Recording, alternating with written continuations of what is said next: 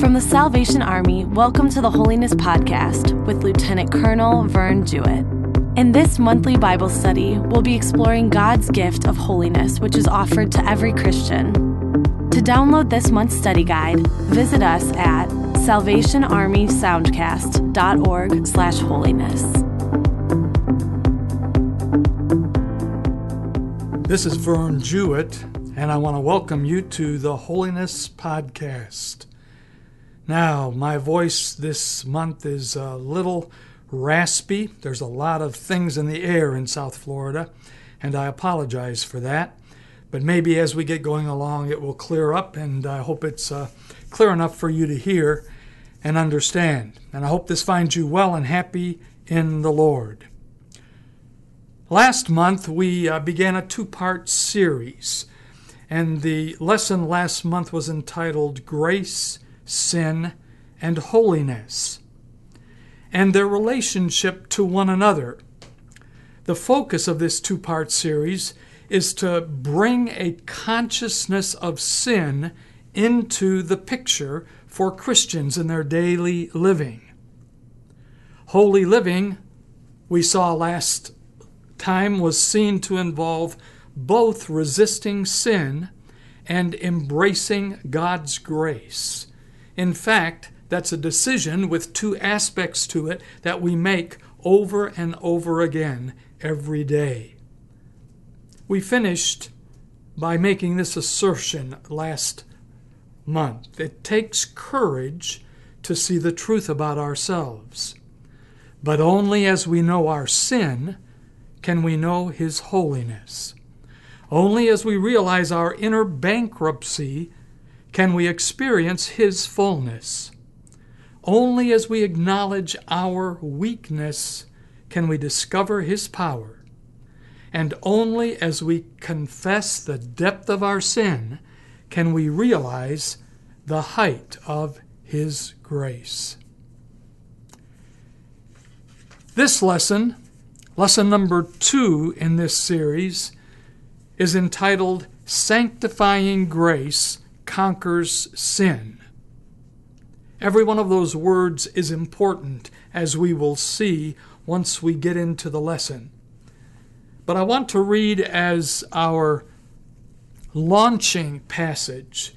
It's not going to be our text in the way we usually exposit the text and dig deeply into a particular text, but it is going to be a statement of the subject matter and a clear connection between conquering sin and sanctifying grace. It's found in Romans, the sixth chapter, and it's verses 11 to 14. I'm reading from the New International Version. In the same way, count yourselves dead to sin, but alive to God in Christ Jesus. Therefore, do not let sin reign in your mortal body, so that you obey its evil desires. Do not offer the parts of your body to sin as instruments of wickedness, but rather offer yourselves to God as those who have been brought from death to life, and offer the parts of your body to Him as instruments of righteousness. For sin shall not be your master because you are not under law, but under grace. I want us together today to explore and better understand the way sanctifying grace conquers sin. Millions of Christians today are seemingly unaware of holiness and sin in their conscious daily living, despite the fact that those two teachings are among the most prominent themes in the New Testament. That reality, I believe, points to two great failures of the church today. The first is the failure to teach about the existential threat of sin to a Christian's life.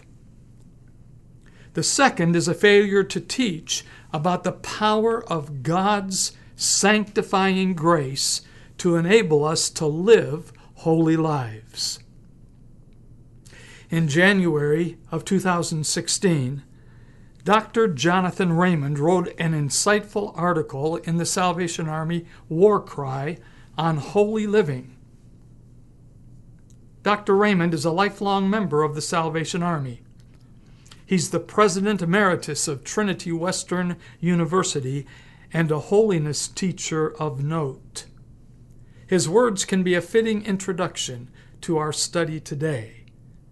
He writes As we are cleansed from sin, God's grace makes possible our new life in Christ. We are saved by the justifying grace of God and experience His initially sanctifying grace. Sadly, too often the journey comes to a halt. People saved from sin get busy in the church. If salvation means getting saved from sin in order to go to heaven, then faith becomes a bus stop religion. There is no further progression. We remain immature and underdeveloped as we wait for God's glory bus to heaven. Carnality reigns as we become victims of old habits. We surrender to temptation and regress to sin. Thankfully, he says, there is more to the journey. There is power over sin and growth in grace through deepening acquaintance with God. Reconciled with God, we may be restored to holiness by God's grace. A deeper, purer life is possible, bringing us to the sanctifying grace of Wesleyan holiness teaching. Dr. Raymond's picture is of persons who are saved but stuck, a phrase we've mentioned before. He references their salvation and the transformation of their lives by saving grace. But then he describes their spiritual growth in grace coming to a halt and the journey ending in a picture of a carnal Christian. It is the same picture Paul uses to describe the Corinthian believers in 1 Corinthians 3, when he calls them babies in Christ who can only be fed milk. Then Raymond points to the unrealized possibility of holiness through sanctifying grace, which can bring power over sin and growth in grace and move them on in the journey. The following distinction will help us, and it represents the classic Wesleyan position on the subject. First, God's saving grace provides for our salvation by restoring our relationship to God. It brings forgiveness of sin and it removes the guilt of sin. Second, God's sanctifying grace refers to the grace of God which is constantly active in a believer's life after he or she is saved. The Holy Spirit within the believer is the source of this grace, which breaks the power of sin in the believer's life. Our study today continues our focus on the unique role that the awareness of sin plays in the life of holiness for a believer. This brings us to the heart of this lesson, which is an exploration of the benefits of sanctifying grace for all believers. The key truth of this lesson, in other words, that sanctifying grace conquers sin, has already been introduced. It is the grace of God constantly active in a believer's life. This is cause for rejoicing for all believers because God's desire and provision for us is that the presence of Christ through the Holy Spirit will give us all we need to live for Him every day. Because in His strength, we can do all things through Christ. And because we can live holy lives and be faithful disciples of Jesus as His Spirit leads us. Now, we're going to examine several aspects of sanctifying grace. so that we can appreciate the depth of God's provision for us. I want to stress that these aspects are not being presented as theological terms or divisions or definitions. Rather, they are pictures of God's grace that each are clear teachings from the New Testament. They are intertwined in meaning and overlapping in the beautiful ministry of God's Spirit working in us. They help us to unpack the meaning of the Scriptures and to be blessed and encouraged by the richness of God's grace. We're going to begin with God's protecting grace. One of the great ministries of the Holy Spirit is to protect us. In 1 Thessalonians 3 3, Paul says, But the Lord is faithful, and he will strengthen and protect you from the evil one. That protection comes by means of the indwelling Holy Spirit. This is the depth of God's sanctifying grace which can do what we can't do on our own. You probably are familiar with Philippians 2:13, where it says, "It is God who works in you to will and to act according to his purpose." That's a great promise, and he wants to protect us, but we must seek his help. Here is where we start every day, many times a day, we seek to say yes to the Lord of our life. It's a matter of our will. Accepting grace and resisting sin are conscious and intentional decisions every day to make Him Lord of our lives. Of course, the root of all sin is self. C.S. Lewis, in his book The Great Divorce, said, there are only two kinds of people in the end those who say to God, Thy will be done, and those to whom God says, in the end, Thy will be done. Perhaps one of the greatest threats we face in America is the delusion of self sovereignty. Our society has so magnified individualism that even Christians can find a thousand ways to serve what Stan Key calls the unholy trinity me, myself, and I. In our culture, it is difficult for Christians to deny self rule, to disclaim independence, and to declare dependence upon God.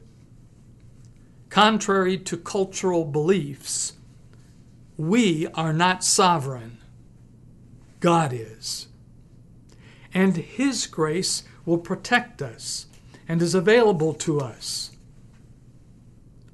But what is taught in Philippians 2:13 can be transcribed as saying we must be willing to be made willing. Have you ever seen a tag on a piece of clothing that says shrink resistant?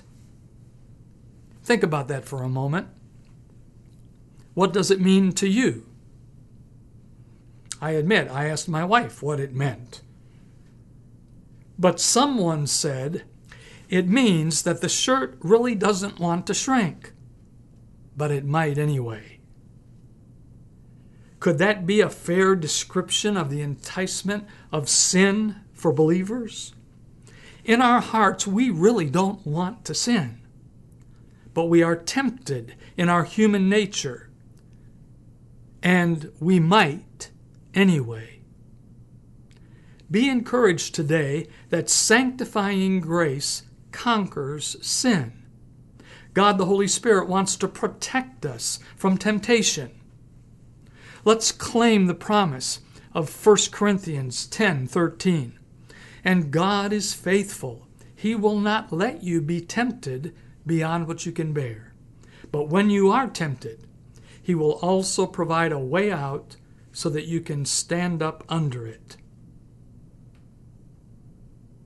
Not only are we blessed with protecting grace, We also benefit from God's sustaining grace. Many Christians desire to serve the Lord faithfully, but are victimized by the insidious nature of the temptations we face every day.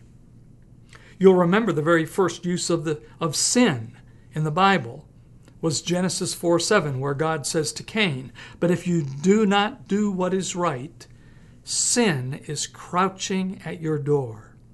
It desires to have you, but you must master it. Of course, we all get caught up in the everyday business of life.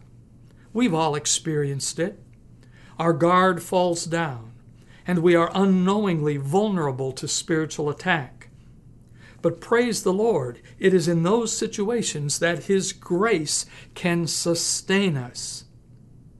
We need to be real about this with each other and with God, about how desperately we need His strength. Remember, His strength is made perfect in our weakness. Good thing, huh? Listen to David Brooks' description in his book, The Road to Character, of how sin and temptation can undermine and seduce us. He says, The danger of sin, in other words, is that it feeds on itself. Small moral compromises on Monday make you more likely to commit other bigger moral compromises on Tuesday. A person lies to himself and soon can no longer distinguish when he is lying to himself and when he isn't. People rarely commit big sins out of the blue. They walk through a series of doors. They have an unchecked problem with drinking or drugs. Corruption breeds corruption. Sin is the punishment of sin. Friends, aren't you thankful that the Holy Spirit resides in us? And that sanctifying grace which He brings can sustain us even when we are not paying close enough attention. In our last lesson, we spoke of the constant choices we are making every day. The Holy Spirit within us guides us to live by His grace. Every decision we make includes both the positive redemptive act of living for God as well as the corresponding negative act of resisting sin. James 4 7 says, Rely upon God, resist the devil, and he will flee from you. I hope you are encouraged by this reminder of God's provision for us. His grace protects and sustains us. Here's another wonderful benefit for us to consider God's restoring grace. One of the most common pictures of sin in the Bible is lostness. The idea behind it is that when we stray from God's will and make wrong choices, we can find ourselves wandering aimlessly, unable to find the way home. Of course, that's how we were when God's saving grace turned our lives upside down and delivered us from our lostness in terms of our relationship with Him. God's heart of love demanded that He provide a way of salvation for us. So He sent His only Son, Jesus, to die for us when we were lost in our sins. That same heart of love reaches out to restore us when we find ourselves lost strayed from the path of serving Him. That amazing love prompts him to act when a Christian woman wanders away or a Christian man gets hopelessly lost in wrong places. You see, God's Holy Spirit is still present in that person's life. When she first accepted God's saving grace, she became his child. That's the true identity of every Christian, even in times when they seem lost. You and I are loved. Christ in you can lead you back home, and God's sanctifying grace can become restoring grace. Perhaps You've already thought of it. But I wrote down, how can we not think of Jesus telling the parable of the prodigal son? Although the lost son is broken, penniless, and ashamed, we all remember how the Father receives him with joy and celebrates his return. Isn't it wonderful to be reminded of his amazing grace? Perhaps some of you listening can remember a time when you wandered from the path, when you experienced feeling lost, but his grace intervened. Perhaps there's a sense of that lostness right now in someone's life, at this very moment. If so, the Father waits with open arms, ready to restore you by His grace. Let me share a personal observation with you about restoring grace. My parents were active for many years in the ministry of rehabilitation from alcohol and drug addictions. How blessed I was to see that ministry up close and to witness many profound examples of restored lives. And the joy of that restoration for that person was as great as any miracle of God. But often those persons who were lost but now found had to deal with the ongoing results of their previous sins. Many times, loved ones and their families who had been hurt repeatedly during the times of addiction could not instantly forgive. It wasn't enough for them to hear that their loved one had found Jesus. They had been burned so many times before. The wounds were deep.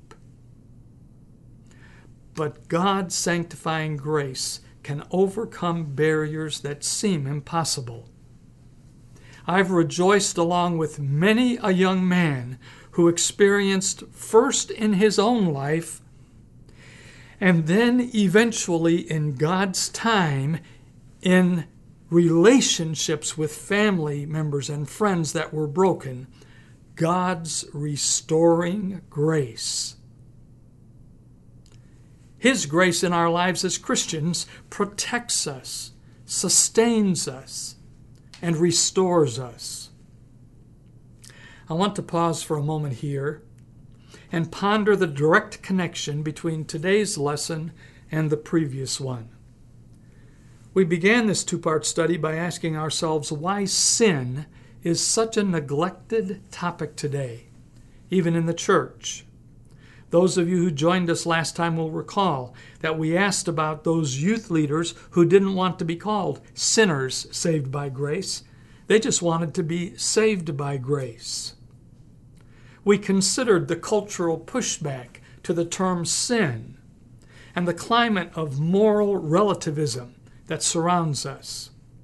Eventually, however, we concluded that one of the great tools we have in our spiritual arsenal against the enemy is our constant awareness of the danger of sin. If we don't stay focused on the threat of sin, we will soon ignore it. And then we will fail to recognize it.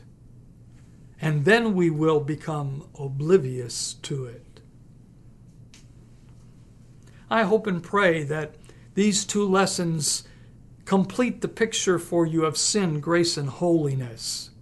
The very definition of holy living is to embrace God's living grace, sanctifying grace, and to resist sin. Both are important aspects of the same choice to live spirit led lives. Why? Because sanctifying grace conquers sin.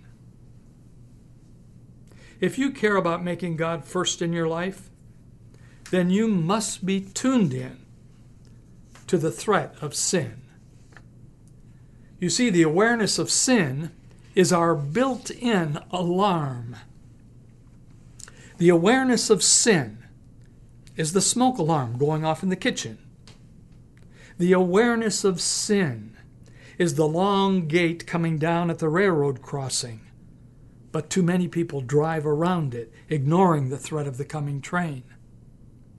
The awareness of sin is the bright, prominently placed signs noting danger at the edge of the south rim of the Grand Canyon. Yet a few days after we visited that place in April of 2019, a woman fell to her death after ignoring the signs and getting too close to the edge. Friends, we ignore sin at our peril.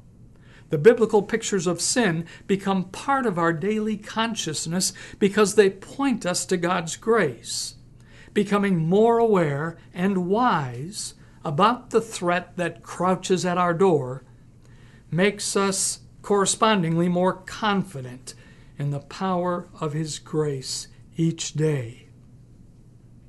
Jesus said in Mark 2:17, "Those who are well have no need of a physician, but those who are sick. I came not to call the righteous, but sinners." Because of the biblical picture of sin as sickness, we recognize the deep infection of sinful desires, and we seek instead, through sanctifying grace, the healing Jesus brings that protects us.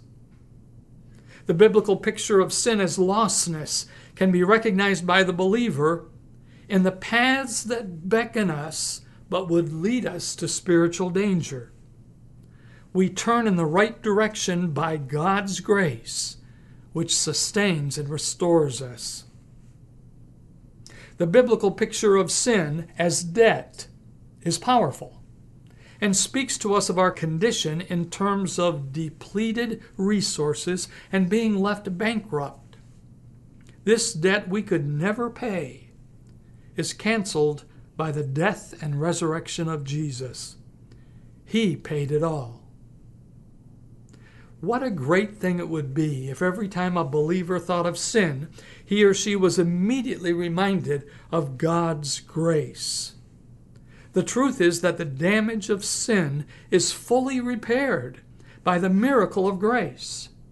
If the essence of sin is a broken relationship with God, the essence of holiness is a grace restored right relationship. Thanks be to God. Let's look briefly at some other aspects of sanctifying grace. I want to mention one aspect of sanctifying grace fairly quickly. This is cleansing grace. A metaphor of sin is that of a dark stain. Sinners are impure, dirty, unclean polluted. The defilement is so deep that no earthly soap can wash it away. We've all experienced that feeling as we've come to God with impurity in our hands and heart. What joy it brings to know that His promise is to keep cleansing us from all sin. 1 John 1 9, of course, says, If we confess our sin, he is faithful and just to forgive us our sin. We'll talk about forgiving in just a moment. But the most important part is that, and to keep cleansing us from all unrighteousness. That's a wonderful ongoing present tense in the original language, which means that it is an ongoing activity Cleansing grace is at work all the time when we trust the Lord and seek to serve Him. When the feelings of filth and dirtiness leave us with an overwhelming sense of shame, Jesus washes and cleanses us inside and out. Finally, there's a very important aspect of sanctifying grace. I want to call it growing grace. It is God's intention that we mature and grow in Him.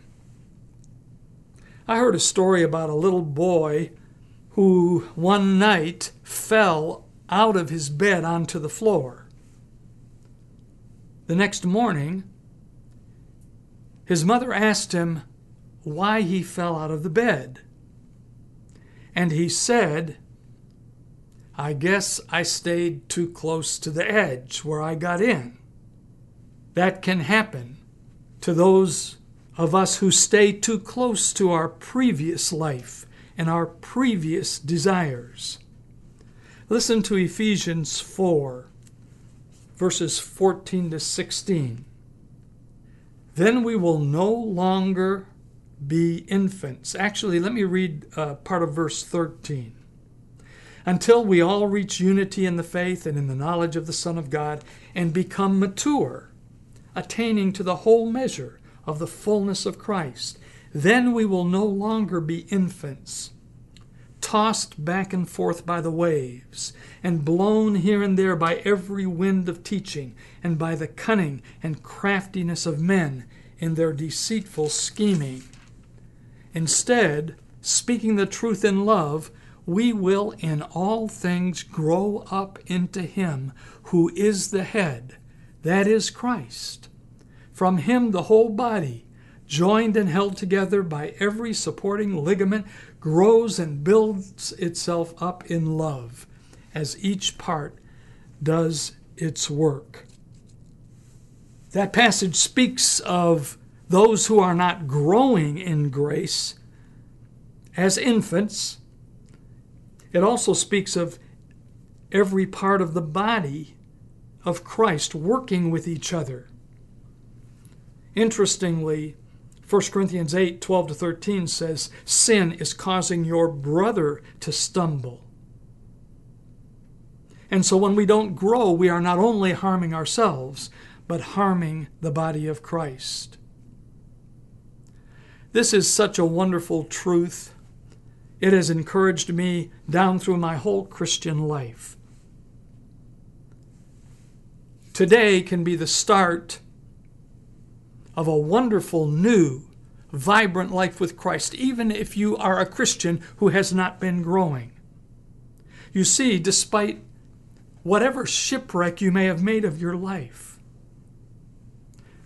God has a perfect plan for you from this moment forward. He's the God of second chances. One word used in the Bible for sin literally means to miss the mark. The picture is of an archer taking aim and releasing his arrow, but missing his target. To sin is to miss the objective that God has given to us, to fail to reach His purposes and goals for us. When we miss the mark and fall short, Jesus forgives our botched attempts and gives us another chance. He will help us. He will grow us. He will mature us. Sanctifying grace is growing grace. How rich and full and enabling is the sanctifying grace of God. We've just touched a few aspects but it protects us. It's a grace that sustains us. It's a grace that restores us. It cleanses us. And it grows us into maturity. There are two additional matters I'd like to touch upon before we bring our lesson to a close. First, I would like to introduce you or reintroduce you to Dietrich Bonhoeffer's classic book that deals with grace called The Cost of Discipleship. If you've not read it, I urge you to do so. If you have read it in the past, I urge you to reread it. I think it is time for the church to allow it to speak to us again. I often hear Bonhoeffer's name, but much less than in my early ministry do I hear references to the incredible teaching in the cost of discipleship. Just allow me to introduce you to cheap grace and costly grace, to the tragedy of cheap grace and the call to costly grace. Chapter 1, the very beginning of the book, The Cost of Discipleship, starts like this Cheap grace is the deadly enemy of our church. We are fighting today for costly grace. As he goes on, he defines and explains the tragedy of cheap grace. He says cheap grace means the justification of, of sin without the justification of the sinner. So that grace alone does everything, they say, and so everything can remain as it was before. Sounds like the description of Dr. Raymond's disappointing person saved but stuck, doesn't it? I believe that Bonhoeffer's costly grace is sanctifying grace. Listen to what he says. Costly grace is the gospel which must be sought again and again, the gift which must be asked for, the door at which a man must knock. Such grace is costly because it calls us to follow. And it is grace because it calls us to follow Jesus Christ. It is costly because it costs a man his life. And it is grace because it gives a man the only true life. It is costly because it condemns sin, and grace because it justifies the sinner. Costly grace confronts us as a gracious call to follow Jesus. It comes as a word of forgiveness to the broken spirit and the contrite heart. Grace is costly because it compels a man to submit to the yoke of Christ and follow him. It is grace because Jesus says, My yoke is easy and my burden is light. Just an encouraging word to discover or rediscover the cost of discipleship. I believe it speaks powerfully to us on our topic today. The second matter I would like to touch on is a topic that we're going to explore in the future, certainly in the next, sometime in the next few months. There's great confusion, I believe, among Christians. Some of it, I think, is caused by poor teaching about forgiveness. Many Christians seem to expect the cycle in their life to be sinning and then seeking forgiveness. Christians seem to think that sinning requires forgiveness, when what sinning really requires is repentance. I've become more and more convinced that there's a lot of poor and harmful thinking about sin and forgiveness among the church today. The call in the New Testament is a call to repentance. The word means to turn completely around and go in a different direction. Repentance is the antidote to sin for a Christian.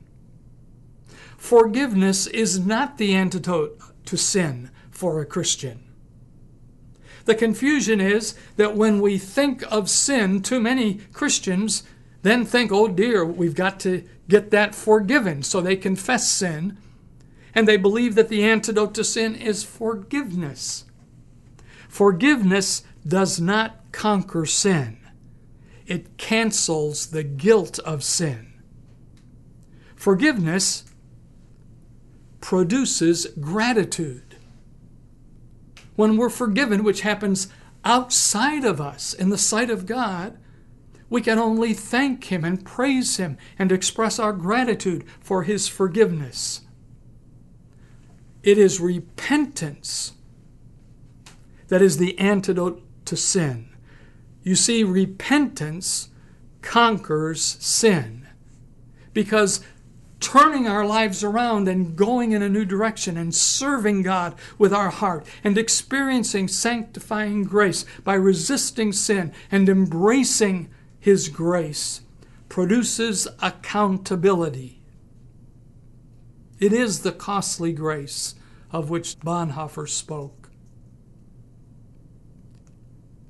I think it is a topic worth addressing and will do so sometime in the near future. I think it is appropriate for us to end where we began. Listen again to Dr. Jonathan Raymond. Sadly, too often the journey comes to a halt. People saved from sin get busy in the church. If salvation means getting saved from sin in order to get to heaven, then faith becomes a bus stop religion. There is no further progression. We remain immature and underdeveloped as we wait for God's glory bus to heaven.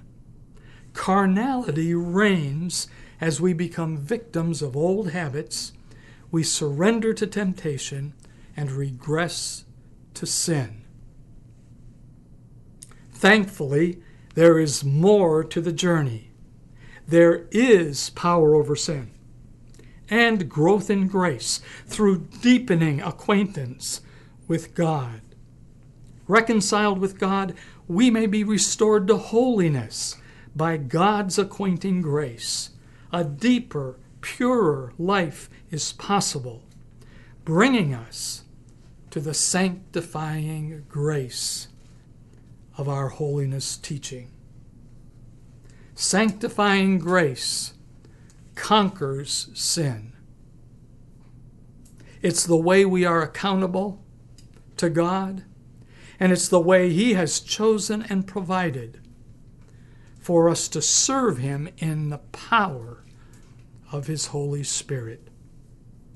It's been great to be with you on the Holiness Podcast, and I will look forward to sharing with you again next month. May the Lord bless you and keep you safe in His care and His hands. Bye for now.